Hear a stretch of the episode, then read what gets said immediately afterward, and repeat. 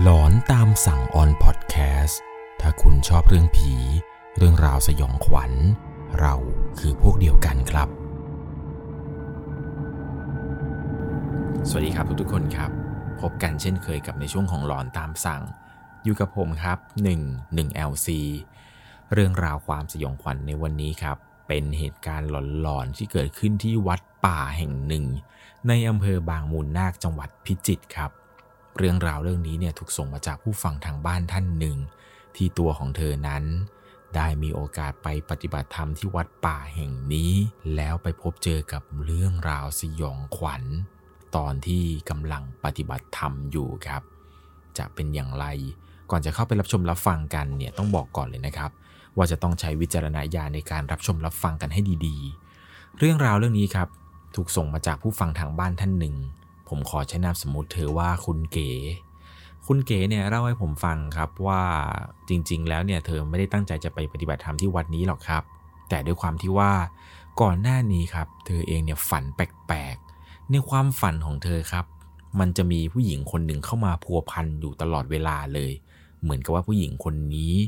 ที่มาเข้าฝันเนี่ยจะต้องการเอาชีวิตเธอไปครับ แล้วทุกๆคืนโดยความฝันแต่ละคืน เธอเองนั้นจะตายไม่ซ้ำที่เลยแหละครับ บางคืนก็ฝันว่าถูกผู้หญิงคนนี้ เอามีดเนี่ยมาแทงที่กลางอก บางคืนก็ถูกฝันว่า มีผู้หญิงคนหนึ่งพาเธอเนี่ยจับมือแล้วก็กระโดดน้ำตายไปด้วยกัน แต่ละคืนนั้นเธอฝันแบบฝันร้ายมาโดยตลอด จนเหมือนกับว่าฝันติดต่อกันเข้าหลาย ๆ คืนเนี่ยครับทำให้เธอนั้นเริ่มที่จะทนไม่ไหว ก็เลยโทรไปปรึกษาพ่อกับแม่ครับ ด้วยความที่ว่าพ่อกับแม่เนี่ยทำงานอยู่กรุงเทพ ส่วนตัวของเธอเองนั้นเนี่ยพักอยู่กับตายายที่จังหวัดพิษณุโลก ตอนโทรไปเนี่ยก็ปรึกษาพ่อครับว่าพ่อจะเอายังไงดี หนูเนี่ยฝันร้ายมาหลายคืนเลย ฝันว่ามีผู้หญิงคนหนึ่งเนี่ยมาเอาชีวิตหนูไปทุกคืนเลย พ่อก็บอกว่างานอย่างนี้ เดี๋ยวพ่อขอโทรไปปรึกษากับพระผู้ใหญ่องค์หนึ่งก่อน ว่าจะเอาอย่างไรดี เหมือนกับว่าไปไปมาๆครับ พ่อเองเนี่ยก็โทรไปหาพระอาจารย์รูปหนึ่ง ซึ่งแกเองเนี่ยเหมือนกับเป็นคนที่มีตาทิพย์ครับ มีวิชา พระอาจารย์เนี่ยก็บอกกับพ่อของเขาครับ ว่าให้เธอนั้นเนี่ยลองมาปฏิบัติธรรมที่วัดนี้ดู เผื่อว่าจะมีอะไรดีขึ้น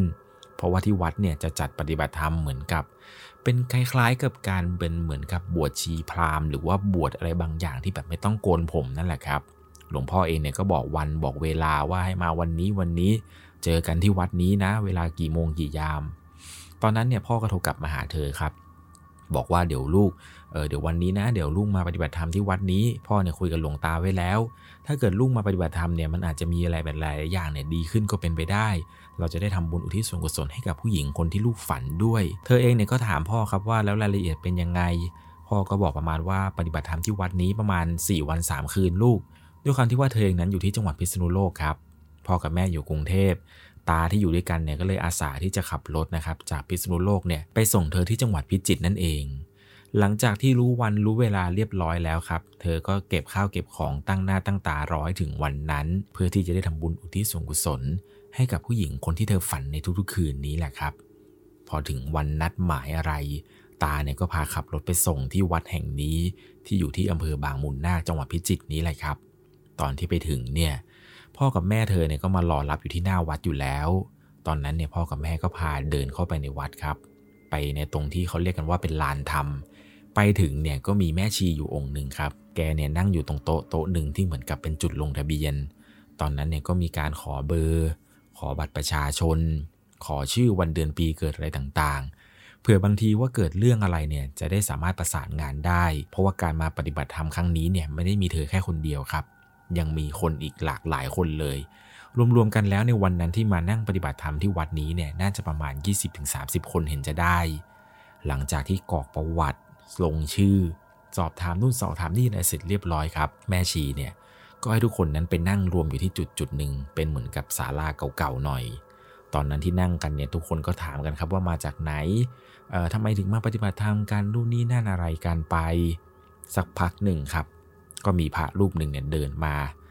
บอกกับทุกๆคนครับว่า โยมตั้งใจฟังอาตมา ใครที่สักยัน เดินไปหยิบทูบ16 ดอก เดินเข้าไปจุดในป่าตรงกอไผ่ตรงนั้นจะมีพระพุทธรูปเก่าๆองค์หนึ่งส่วนใครที่ไม่ได้สักยัน หยิบทูบสามดอก แล้วเดินตามอาตมามา เธอเองเนี่ยก็เดินไปหยิบทูบสามดอก แล้วก็เดินตามหลวงพ่อองค์นี้ไปครับ ไปถึงเนี่ยท่านก็พาทำพิธีทำแบบ จุดพูดคาถาอะไรบางอย่าง ซึ่งเธอเองนั้นเนี่ยจำไม่ได้ครับ ว่าตอนนั้นเนี่ยหลวงพ่อให้พูดว่าอะไรบ้าง หลังจากที่ทุกคนจุดทูบอะไรเสร็จแล้วครับ คนที่มียันที่ไปจุดตรงกอไผ่เนี่ยก็กลับมานั่งกันที่เดิม สักพักหนึ่งครับ ก็มีแม่ชีเนี่ยมาเดินนำจงกรมก็พากันเดินไปครับ เดินย่างหนอ ซ้ายหนอขวาหนอกันไป ก็เดินได้ประมาณหนึ่งชั่วโมงครับ หลังจากนั้นเนี่ยก็มานั่งพักกัน นั่งพักกันได้สักพักใหญ่ ๆ ก็มีพระรูปหนึ่งครับ เดินมาเหมือนกับมาพาทำกิจกรรมอย่างอื่น ก็คือกิจกรรมต่อไปคือการดึงยานครับ พระอาจารย์องค์นี้ที่เดินมาเนี่ยก็บอกทุกคนครับนั่งห่างๆกัน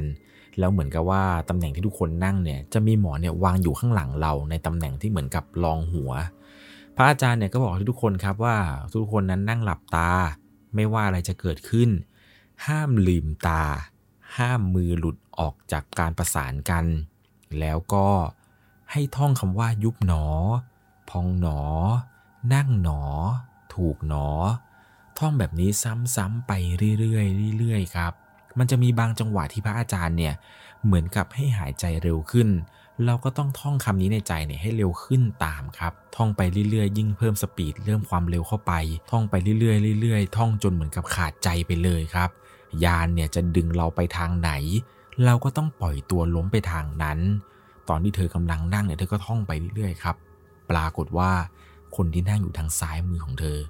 มันมีคนหนึ่งครับ แบบเขาสักยันเต็มตัวเลย ในระหว่างที่กำลังนั่งท่อง แบบนั่งท่องแบบพองหนอนั่งหนอถูกหนออยู่นี้ ปรากฏว่าของขึ้นครับ เหมือนกับว่าเขาเนี่ยจะร้องโวกเวกโวยวายทีแรกก็ตกใจครับเพราะว่าคนที่นั่งข้างๆเนี่ยแบบนั่งข้างกันเลยนะคือของขึ้นมา สักพักหนึ่งคนที่มีของเนี่ยลุกขึ้นมาโวกเวกโวยวายกันใหญ่เลยครับ ไม่ใช่แค่คนเดียวแล้วรอบนี้มีถึงประมาณ 5-6 คนเลยครับที่แบบของขึ้น พอสักพักหนึ่งครับ คนที่สักยันมีของมีของเนี่ยก็พากันของขึ้นกัน บางคนเนี่ยก็เป็นเหมือนกับเป็นลิงเป็นหันุมานอะไรกันเลย บางคนเป็นยักษ์ก็ร้องโวกเวกโวยวาย บางคนเนี่ยไม่ได้มีของอะไรเขาแต่เหมือนกับว่ามีเคราะห์มีกรรมมีอะไรบางอย่างที่ตามมา ก็นั่งร้องไห้บ้าง บางคนหนักสุดเนี่ยก็อาเจียนออกมาเป็นเลือดเลยก็มี แต่ตัวเธอเองเนี่ยไม่ได้มีของไม่ได้สักยันครับ เลยไม่ได้แบบของขึ้นอะไรเหมือนกับคนอื่นเขา แต่เธอนั้นเนี่ยรู้สึกเหมือนกับว่า ตัวจะชาๆครับ จะจุกที่หน้าอก มันจะหนักที่หัวหน่อย หลังจากนั้นเนี่ยก็มีพระอาจารย์องค์หนึ่งครับ เอาน้ำมนต์เนี่ยมาพรมให้กับทุกคนที่พวกที่ของขึ้นเนี่ย รวมถึงคนที่ไม่ของขึ้นก็พรมด้วยเลย เพราะเหมือนกับว่าคนที่โดนน้ำมนต์ของพระอาจารย์นี้เนี่ย ก็จะค่อย ๆ ใจเย็นลง แล้วก็เริ่มกลับมาเข้าสู่สภาวะปกติครับ หลังจากที่ทุกคนเนี่ยอาการดีขึ้นเสร็จแล้ว ก็มีแม่ชีองค์หนึ่งครับ เดินเข้ามา แกเนี่ยเดินพร้อมมากับขันขันหนึ่งเดินมาให้ทุกคนนั้นสุ่มหยิบหมายเลขบางอย่างครับ หมายเลขที่ว่านี่ก็คือเหมือนกับว่าแกจะคัดให้แต่ละคนที่หยิบได้เลขเดียวกันเนี่ยไปอยู่ในกลุ่มกลุ่มเดียวกัน ซึ่งเธอเนี่ยโชคดีมากๆครับ เพราะว่าเธอนั้นจับได้หมายเลข 2 เป็นหมายเลขเดียวกับรุ่นน้องของแม่เธอที่มาปฏิบัติธรรมในครั้งนี้ด้วยกัน ก็จับได้เลข 2 เหมือนกันก็มาอยู่ด้วยกันครับกลุ่ม 2 ก็แยกไปอยู่อีกที่หนึ่งกลุ่มเบอร์หนึ่งก็อยู่อีกที่หนึ่งเบอร์สามอะไรก็อยู่กันอีกที่หนึ่ง ตอนนั้นเนี่ยหลังจากจบพิธีดึงยานอะไรเสร็จปุ๊บ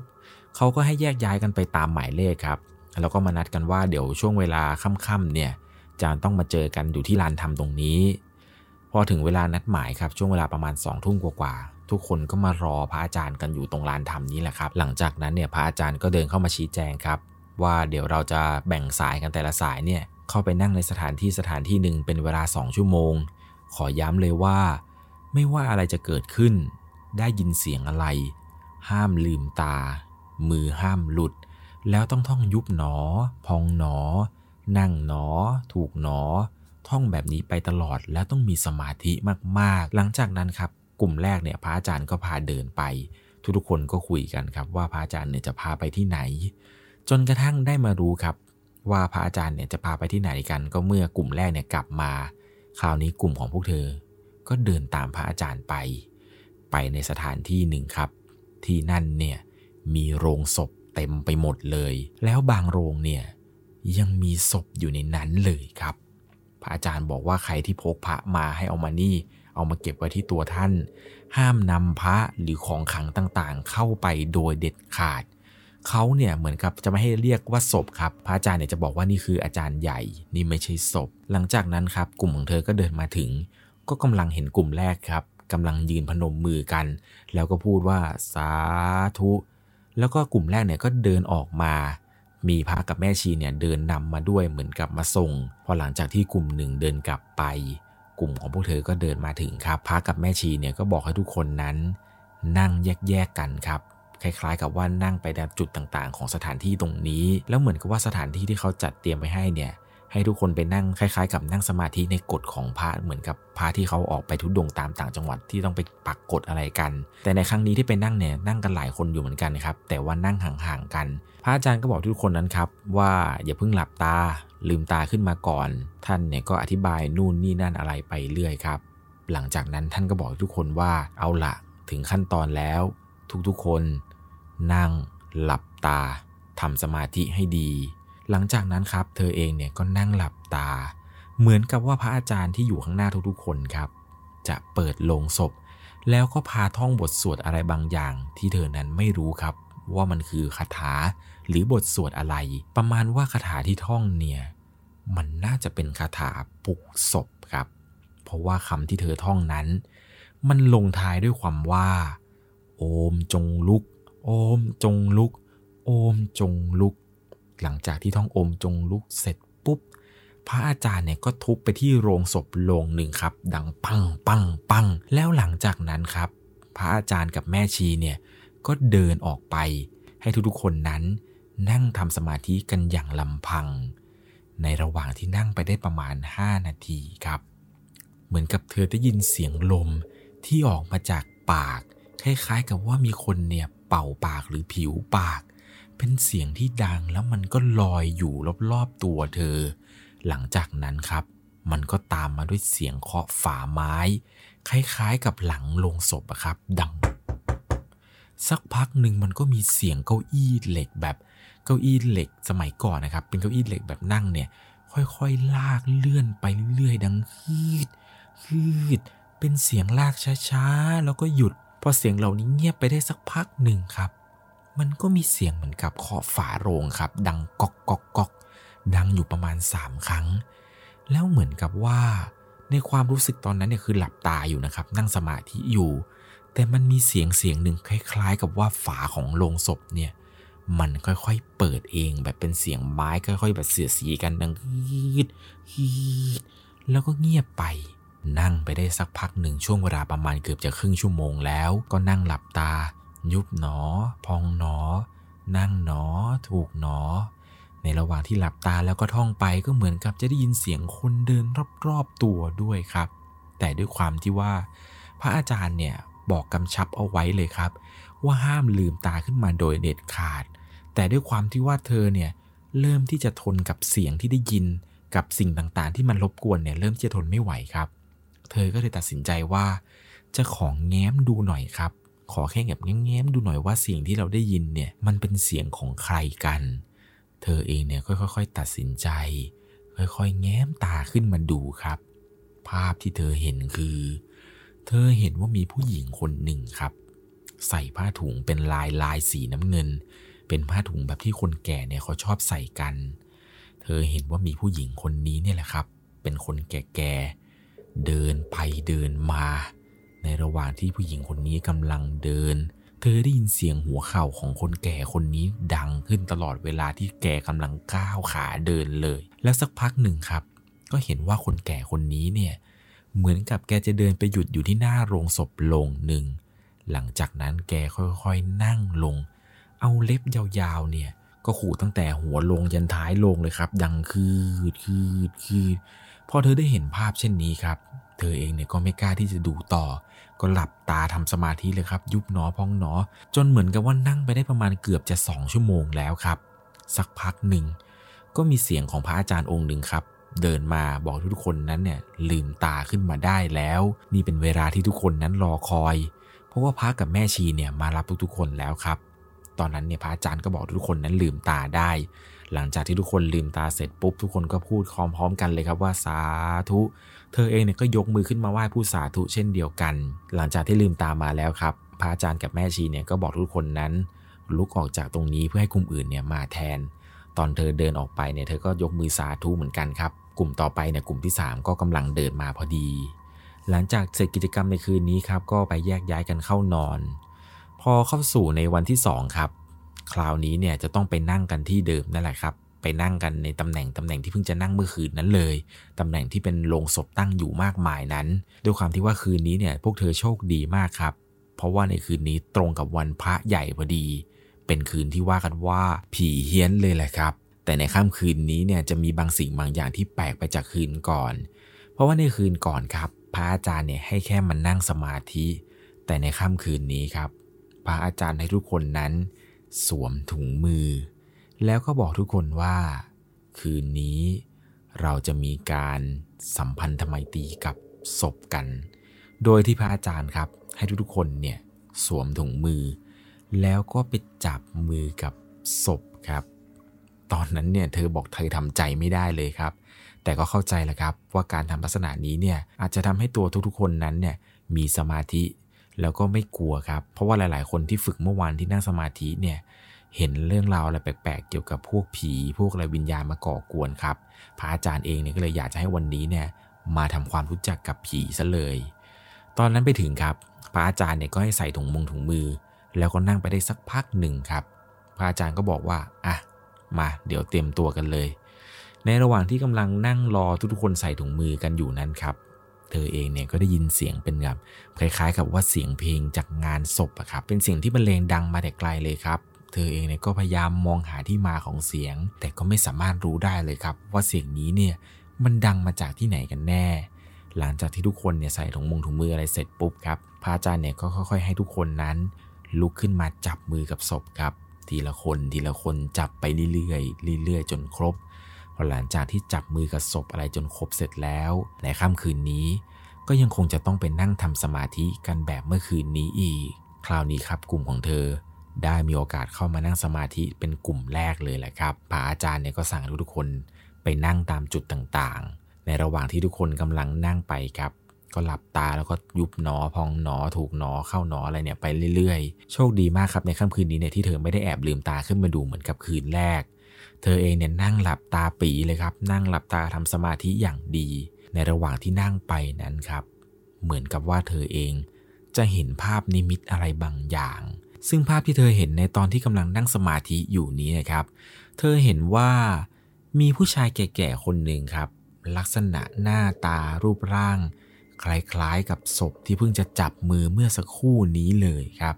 เธอเห็นว่าผู้ชายคนนี้เนี่ยขับรถกระบะนี้นะครับ ผู้ชายคนนี้เนี่ยขับไปในสักที่หนึ่งที่แบบไม่คุ้นตาเลย